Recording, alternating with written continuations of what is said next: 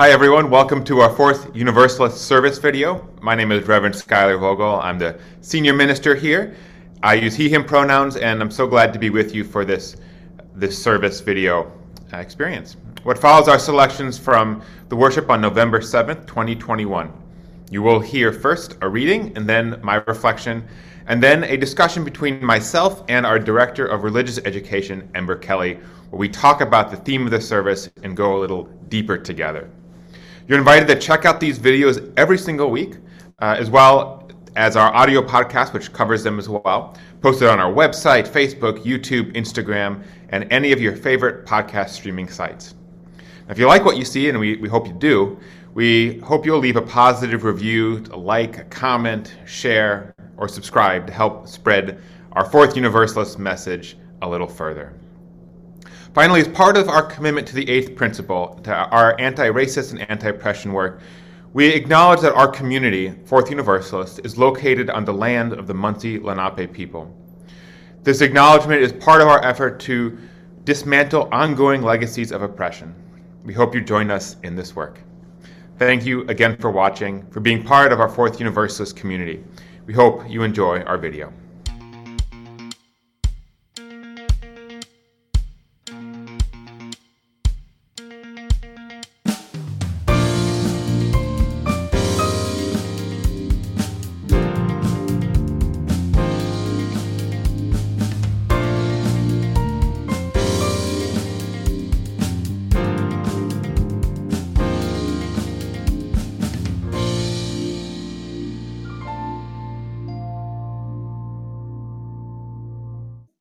Today is by the 20th century Unitarian Universalist religious educator Sophia Lyon Fahs. Fahs was responsible for modernizing our traditions schooling for children and youth, exposing them to themes of social justice and world religions. Here are her words on the theme of belief. It matters what we believe. Some beliefs are like walled gardens.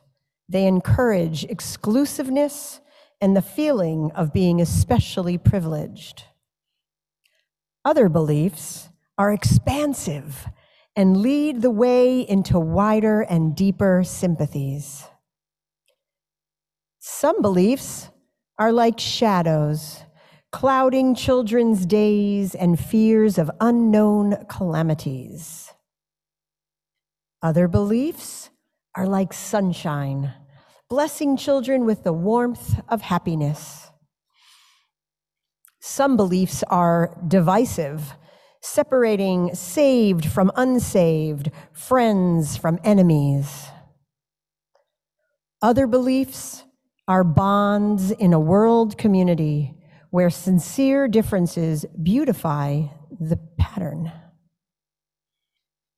Some beliefs are like blinders, shutting off the power to choose one's own direction. Other beliefs are like gateways, opening wide vistas for exploration. Some beliefs work in, uh, sorry, some beliefs weaken a person's adulthood. Uh, no, oh my goodness. Some beliefs weaken a person's selfhood. They blight the growth of resourcefulness. Other beliefs nurture self confidence and enrich the feeling of personal worth. Some beliefs are rigid, like the body of death, impotent in a changing world. Other beliefs are pliable, like the young sapling, ever growing with the upward thrust of life. Father, will you pray with me? This was an anxiety producing question for me. I was sitting in a small beige room. The curtain was closed to the window with a small bedlight that gave the room an evening feel, even though it was mid morning. I sat on a simple wooden padded chair, pulled out from the hallway. Next to me was the room's occupant, an 87 year old woman living in a skilled nursing facility. A crucifix hung over her bed, rosary beads on the side of her table. She was a devout Catholic. And unfortunately for her, she had me as her chaplain that morning.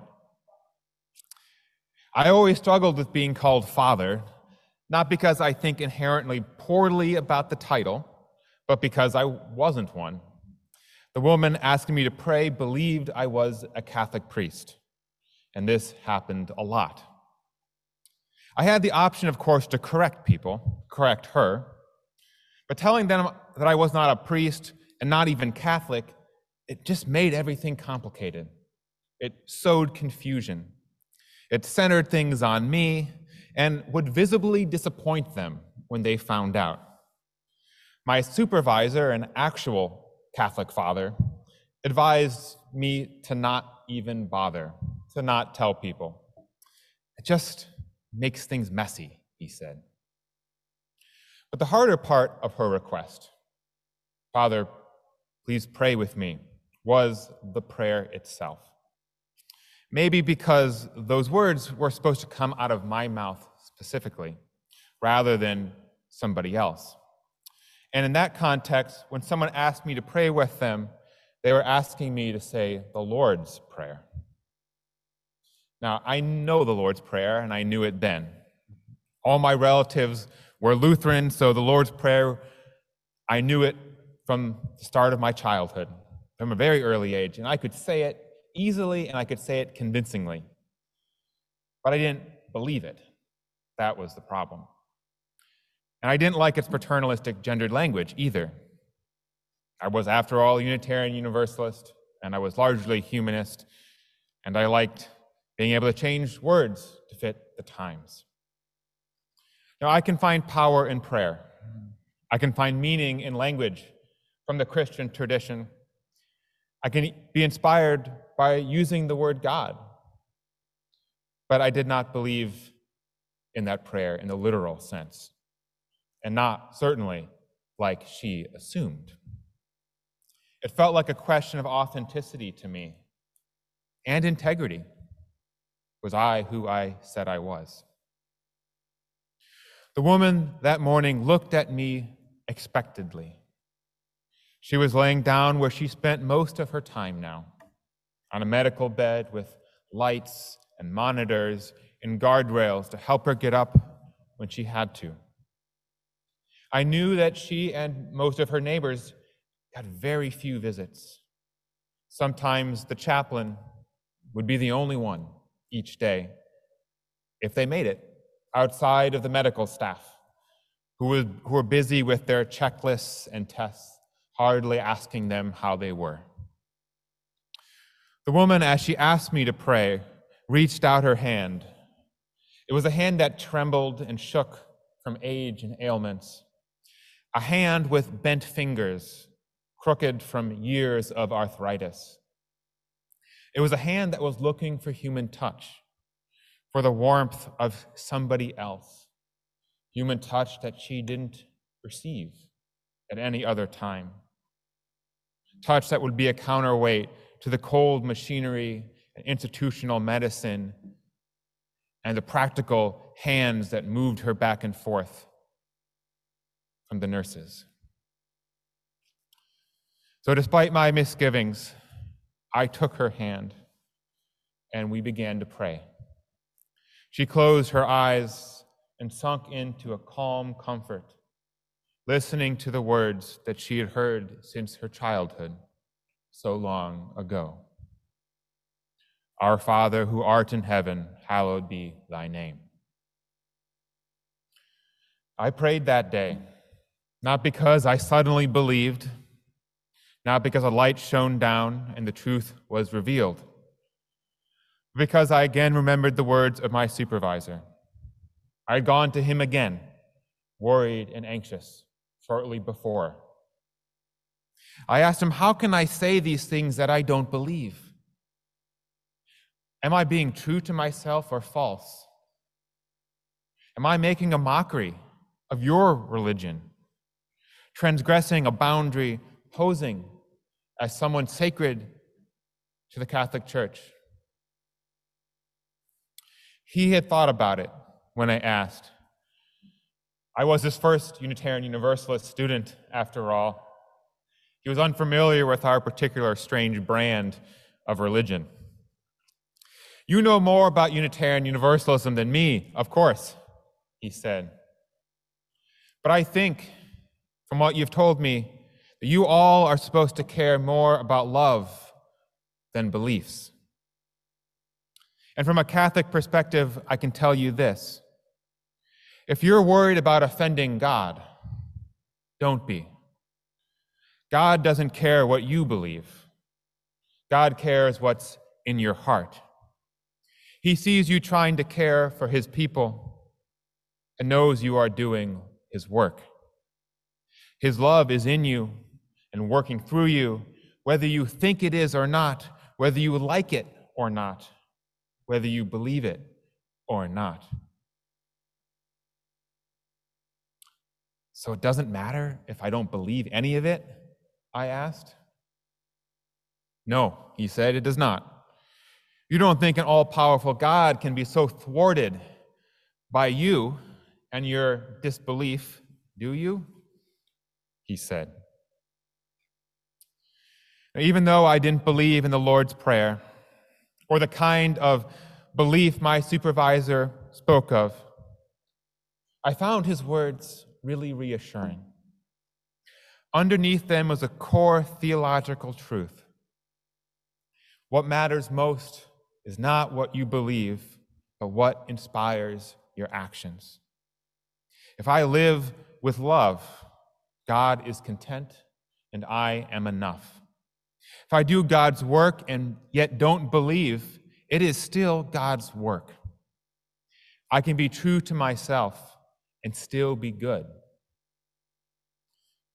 So, sitting in that quiet, small, beige room with its muted wallpapers and quiet light, holding that woman's old, shaking, arthritic hand, I said the prayer because I knew that she mattered more than my doubts. Here she was, after all, suffering from aging and illness, loneliness, and likely depression. Here she was, just hoping in that moment, in the midst of all of that hardship, to connect with her God and with me, looking to find some comfort and peace and hope. Who was I to deprive her of that based on some theological quibble of mine? What did my concerns about God have to do with her lifelong faith? It shouldn't have to, to be about me or what I believed in that moment. It was about caring for her and making sure that she knew that she was loved. Now, people don't often think of Unitarian Universalism sharing a great deal in common with the Catholic Church. But this is one instance where I think it did and does. One of our faith's catchphrases is love beyond belief. The idea that we are not united by a theological creed or a doctrine. To be a member of our congregations, you don't have to pass some bar of belief. Instead, we're united by our commitment to love and justice and the unity of the human spirit. Here, we can be Christian, even Catholic. We can be Jewish, atheist, a spiritual seeker, a lover of nature, or of community, just pure people. And it does not matter, so long as we bring ourselves and a desire to be together in love. Unitarian Universalism sees the woman in her small room, in her dim light, all alone, and sees not a Catholic, but a human being. The problem is that we live in a society that teaches us from a very early age that religion and belief are the same. How can you be religious and not believe in God is a common question that Unitarian Universalists get. Or, what do you mean that people at your church can believe all kinds of different things. What kind of religion is that? The problem has its roots all the way back to the Reformation, when Martin Luther and others championed the idea that religion meant being saved through faith rather than by good works.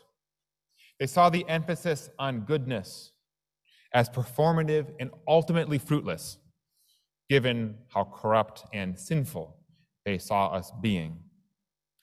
The only thing they argued that God cared about was whether we believed and had faith, salvation through faith alone. We can see how this evolved through the centuries. Manifest today in evangelical notions that only through a personal relationship with Jesus Christ can we be saved. That is the truth. The way, the truth, and the light, as people often say. We are born again through our relationship with Jesus by believing in him. Now, my Catholic supervisor had thoughts about this too. Too many Christians, he said, think that Christianity is like signing a contract with God. Sign here saying that you believe, and congrats, you get to go to heaven. It's a great deal. It's pretty easy as if the mysteries of the universe and God's glory are so easy to be gained, as if the whole thing was just about saving your own skin. My supervisor shook his head in disappointment at this idea. The truth is that religion about just belief is too easy. It lets you embrace self serving ideas and discourages you from the actual work of religious faith from thinking and questioning, from going deep, cultivating wisdom, because it just cares about unwavering faith. And critical thinking and study and reflection undermines all of it. Now, I have relatives, as I know that many of you do as well, who see Unitarian Universalists, maybe see you, and I know mine see me, as something verging on heretical. They can look down on us with a little bit of pity, maybe a lot of judgment. They are often happily secure in their beliefs about right and wrong. If they're coming from a Christian background, secure in the idea of Jesus as their Savior, and that as the thing they need to do. And yet, I also know that a lot of these folks don't think too deeply about it. They don't study the Bible. They don't read theological commentaries. They certainly didn't attend divinity school. And some of them don't even go to church. And yet, to them, I, and maybe for you, we are the ones that don't understand the truth, the way, and the light, and thus deserve scorn and judgment. Why would you need all that other stuff? They say. All you need is belief. But there's a tragedy to this kind of religion. The tragedy of a religion based on belief is that it sacrifices what actually really matters. It divides families. It casts out and dismisses those who do not agree. It separates us from each other based on belief, those who believe and those who do not, into the us's and the them's, God's favored and God's enemies. It disdains diversity, forgets that good people can disagree, and ignores the central fact of human life that belief is not a choice, but a matter of integrity and conscience. A religion based on belief traps its believers in a simplistic, simplistic and rigid and ultimately unfulfilling faith, depriving them of a deeper religious wisdom and the gift of broader human relationship across difference. And of course, it hurts the rest of us too, because we often experience the pain of exclusion. So, this is why our faith, faith of Unitarian Universalism, has no doctrines and creeds. That's why to be a member here or of any of our congregations, you don't have to come up here and state what you believe and fear that maybe you don't quite fit. Here we heed the words of another Catholic, the monk Thomas Merton. Our job is to love others without stopping to inquire whether or not they are worthy. We can heed the words of G.K. Chesterton, who offers that religion should be less of a theory and more of a love affair. And the words of Carl Sagan For small creatures such as we, the vastness is bearable only through love. He does not say creeds or doctrines or beliefs, love. When I was sitting in that quiet, small room in that nursing home, when I was holding that arthritic, shaking hand of that woman that I prayed with, I thought about what love would have me do. I thought about how my beliefs would have prevented me from caring for her. I thought about how others hung up on their beliefs, may have turned her away refused her hand, her request for compassion. But love was asking me to see her humanity, to see her looking for comfort, her longing for connection and human touch, searching for a way to connect with the God she'd always known and treasured. I couldn't let belief get in the way of that and neither should we. And so I prayed. It was the Unitarian Universalist thing to do. As I ended that prayer, she would have thanked me, I think.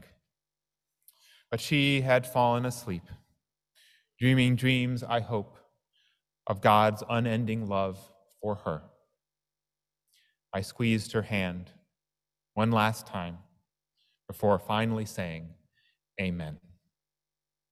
May we take the hand that is extended to us with love and do likewise. Amen.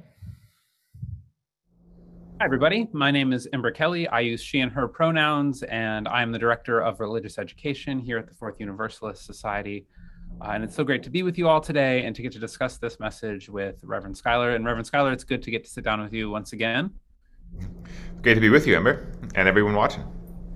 Yes. So this message, uh, I liked it. I liked it. I, I liked the theme, the idea, this uh, talking about love, belief. This was uh, very personally meaningful for me. I have to admit, the first thing that it made me think of as I sat down with it was CPE, my own CPE experience. Um, would you want to explain um, for any of our listeners what exactly CPE is? Of course.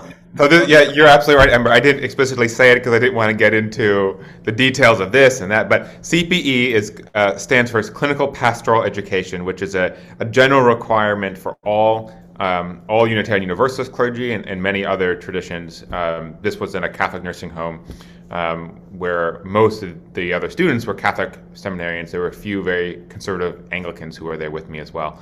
Um, but it was a general principle. Um, but you basically, you're in a hospital, a nursing home, some other chaplaincy setting, and your job is to is to be thrown into this uh, this world where you you are there to um, to serve and, and, minister to whoever is there. Um, and so this was the nursing home, um, and uh, my job was to basically walk around um, people's rooms and various parts of it and and talk to them my CPE, because of uh, doing an online uh, Chicago MDiv, uh, they actually had found uh, an online certified CPE program uh, that was able to bring me uh, together with people from tons of different traditions from around the country. Mine ended up being with an organization that provided like care to LGBT folks, um, especially people coming from faith communities with trauma around that. Um, but still even between that and my own um, internships in ministry settings those those visits to the hospital those intense uh, personal moments they're there's something that's really meaningful and really can uh, shape the way that you think about things. It's really true. I, am I'm, I'm glad you had that experience, Ember. Um, I think it's it's one of those one of those formative experiences that all those who do ministry go through. Um, a little bit of a little bit of rite of a passage, a little bit of a hazing ritual, um, because it can be really tough. Um, you know, people see people die in front of them. They see people in really traumatic and disturbing situations. Um, and uh, you know, the nursing home that I was in was was less disturbing than a lot of other people's who are in hospitals if they have to, you know, minister in the the NICU or um, you know to other people who've had really sort of sad diagnoses and are, are dying. Um, um, but it's tough. It's a tough place to be. Um, but and, and, really transformative because you get to focus on the humanity of people, right? Which is part of what I was exploring in this in this reflection, is that it's not chaplaincy and, and ministry in its best way, and religion sort of as as the foundation of what ministry and chaplaincy are about. Uh, you see the humanity, and you're you're called to serve people, no matter who they are, what they believe, what their life has been like, um, it doesn't matter whether you believe in God or not, or believe a certain version of God. Your job is to attend to those people in their vulnerability in those moments. Wow. Um, uh, it's got me feeling like I'm back in CPE right now. Um, and part of the the hazing is also tons and tons of personal reflection that they make you do, which is uh, equally as intense as the uh, the moments of being there um, with people dealing with with intense life circumstances. Yeah, the scripting out for all those who are watching and listening. You have to script out conversations that you've had with people, and then a group of people basically analyze how you how you did, um, which is very intense um, because you're just trying to do your best, and but sometimes you're like, gosh, I, you know, did not do very well, uh, and people tell you, and uh, and then they get into not just like your experience of that, but also like you as a person and your own either ability or inability to deal with. Um, sort of the emotional realities that are in front of you. So it gets deep very quickly, uh, and you get vulnerable really quickly. Well, if any of this sounds exciting and you're interested in going into ministry, Reverend Scott and I are always here to talk. Um, Everyone's stepping away now. They're uh, we've scared people off. Um, but so the other personal aspect that really hit home for me with this was was thinking about uh, just in the in the the title and the way that you described it when we were talking about the time for all ages uh, is thinking about uh, growing up in a much more fundamentalist household where faith was the more important, where the beliefs that you had were the grounding thing, where anybody that, you know, a Unitarian Universalist would have been a heretic by the standards that I have growing up. Um, and um, that, that I I would have been like, whoa, that is evil, you know, definitely going to hell sort of thing. If you're if you're going to that kind of church, how can they why do they even call themselves a religion? Those would have been the things that I was was thinking about in this context. Uh, and when I came out as trans, I quickly found myself going from the promising young ministry student to um, the you, there's no way that you can even be considered Christian. That you can even like why why are you here if you're if you're trans? Like why are you being open about this? Isn't this something you should hide? Um, and and dealing with lots of family that that chose to hold on to beliefs over over coming to terms with uh, who I am. Um, and it's been complicated, but you know, I think that um, a lot of the healing has been coming to terms with um, how belief can be used in, in beautiful ways, like the way that you share in this message, like how love and action uh, is so much more important than the rigid systems of dogma. Um, but so I, I imagine that's a, a, similar experience for a lot of queer folks and a lot of people just dealing with with difference that uh, belief can be used as this bludgeon uh, on them. It's a very powerful bludgeon and it's a very easy one to wield uh, cruelly and carelessly. Um, because it's so easy right to for people in power to define what what true belief is and then to make judgments as to whether a belief is true or not, or not, or behavior is, is true enough or not. Um, and I think that's one of the dangers, right? And that's why that's why Unitarian Universalism has been so uh, historically uh, non-creedal and also bursting these boundaries of who belongs and who matters. Because if it's if we're not in a position to judge a person's belonging with us, um, if there's not a set, you know, if there's not a, a a set of creeds you have to subscribe to to be part of here, um, or no, you know, no entry test essentially to say that you're part of this community then you know you're not in that place of judging. Um, you're not putting yourself into that place of uh, are you worthy to be here? Are you that kind of person who should be here?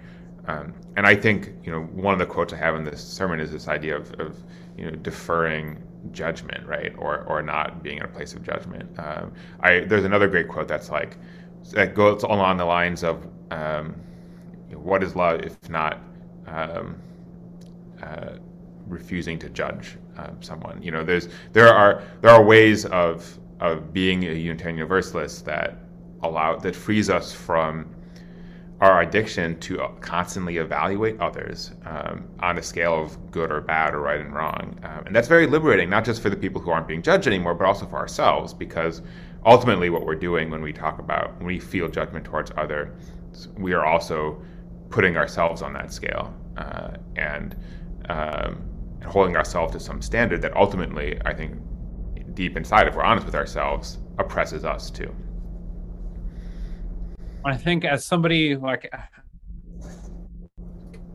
can I still say new after um, after a year and uh, almost a half now? Uh, but as someone newer to Unitarian Universalism, uh, I think one of the the beautiful things about the eight principles, uh, and I talked about it in the Time for All Ages, is that these are about uh, actions, like the the ways that we live versus. So it's something that brings us together. Like we, it seems that Unitarian Universalism, uh, with these principles, acknowledges that it's our our actions that really connect us as humans and in community in a healthy and loving and caring way. You know, like believing that everybody deserves a voice, believing that everybody has value, and um, working to dismantle systems of oppression. These are all, um, yes, they're ideas, but they're also things that we can easily act on. And I think that that's a, a beautiful thing about the eight principles. Yeah, I absolutely, and that's the difference of why the principles are not a creed, right? Because they they're they are about our values, and but they're also about they're about how we are together as human beings, both in congregations, but also the world. Um, and I think they're they're in some ways a prescription for how what right living looks like.